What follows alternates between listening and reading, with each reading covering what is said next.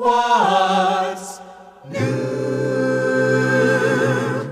How is the world treating you? My name is Ed Peters, and I welcome you on behalf of Pastor Henry Harder and the Renewal Singers to another broadcast of What's New. We return today to Acts chapter 1, moving on to verses 4 through 8. These verses continue the 40 day post resurrection ministry of Jesus. Here now is what Dr. Luke writes.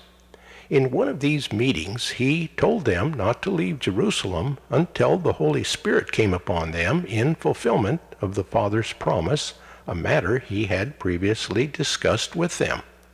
John baptized you with water, he reminded them, but you shall be baptized with the Holy Spirit in just a few days. And another time, when he appeared to them, they asked him, Lord, are you going to free Israel from Rome now and restore us as an independent nation? The Father sets these dates, he replied, and they are not for you to know.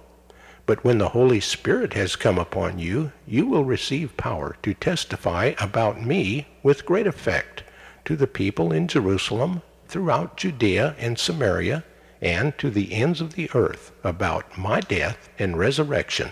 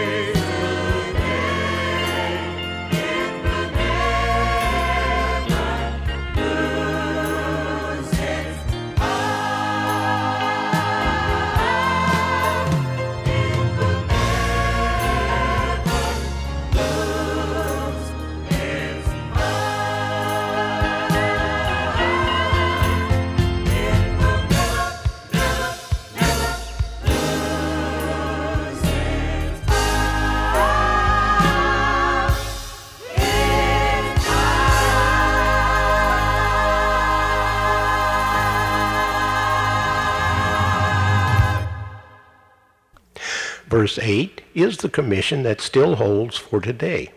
This is not given only to a corporate body, to the church as a body. It is not a corporate commission. This is a very personal command to each believer, personally and privately. This was given to these men even before the Holy Spirit had come and formed the church. It is a direct command for you and for me today. It is our business to get the Word of God out to the world. Now, in order to get this gospel out, we need power. That was his promise. You will receive power. And we need the leading of the Lord. Although it is our business today to get out the Word of God, there is no power in us. There is no power in the church. But there is power in the Holy Spirit. It is the Holy Spirit who moves through an individual or through the church. The question is whether we permit him to do so. Now here to bring us our study for today is Pastor Henry Harder. Every person who writes a book has an aim or a purpose for doing so. Luke wrote the book of the Acts of the Apostles to commend the Christian community, the church, to the Roman government. He proved that it was not a subversive, dangerous new sect as some would have the government believe. Christians were loyal and good citizens of the empire. He wrote the book, too, to give an accurate history of the beginning and development of the early church.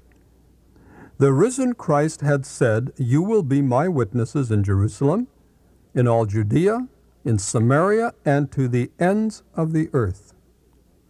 Here was a religion that began in a little insignificant city among an insignificant people in the empire, and in a little over 30 years it reached the capital, Rome.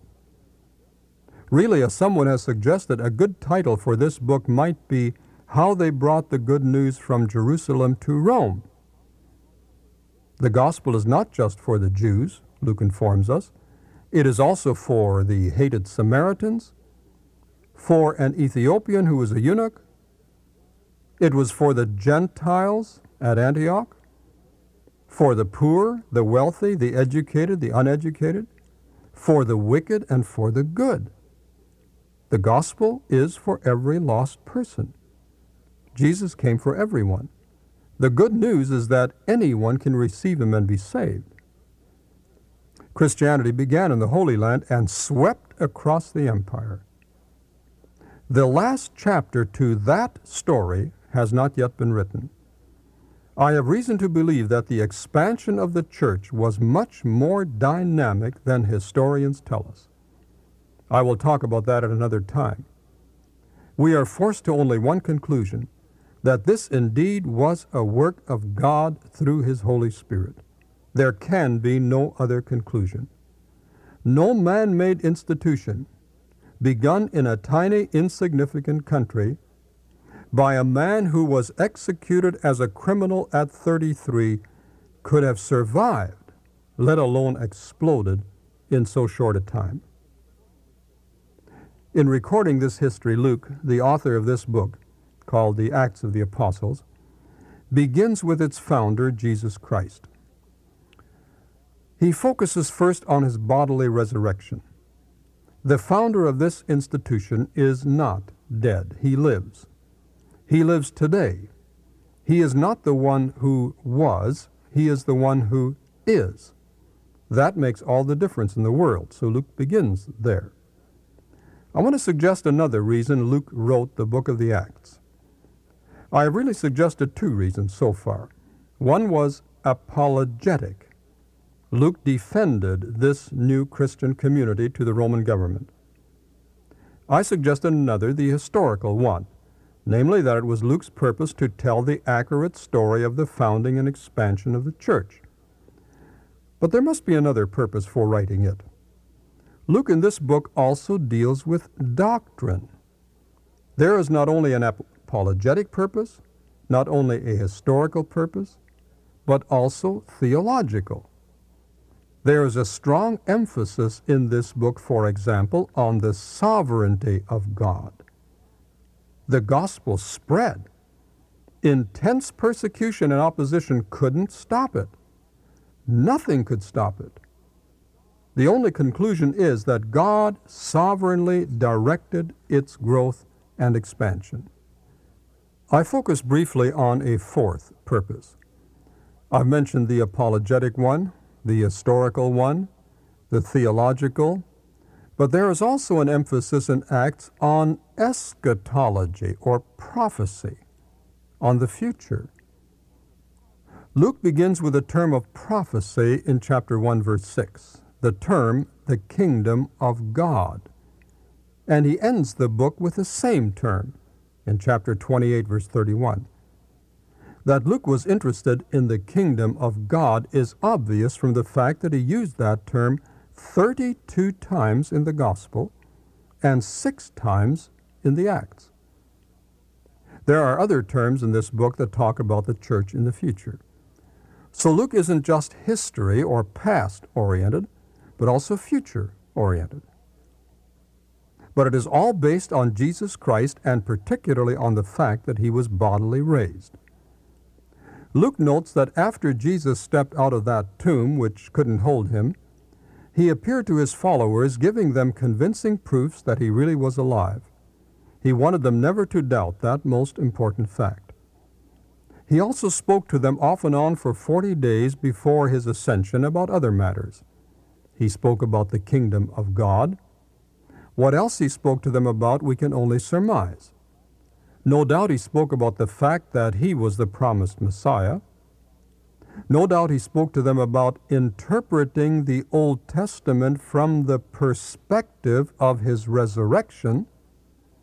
And, of course, he must have spoken to them about their responsibility to be worldwide witnesses. In Luke chapter 24, the author reveals the content of Jesus' conversation with some of his disciples. And in the book of Acts, these things are elaborated on. It's a tremendous privilege to belong to the Lord, to be a member of His body, His church. Every local church that follows Him is a miniature of the church universal. None is perfect, and none will be as long as us humans belong to it, but He is perfect, and He is its Lord. Every eye shall see,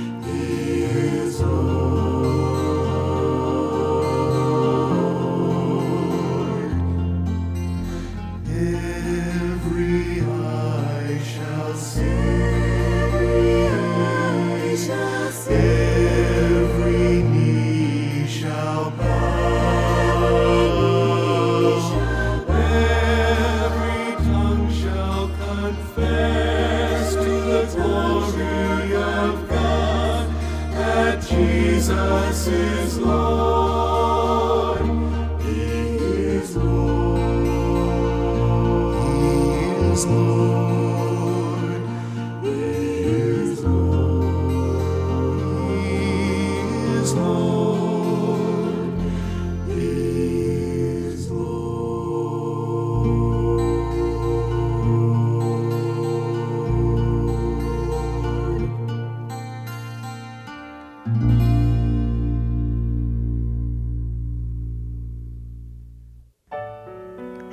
What's New is a radio production of Creative Encounters. Our mailing address is Post Office Box 848, Shafter, California 93263, USA.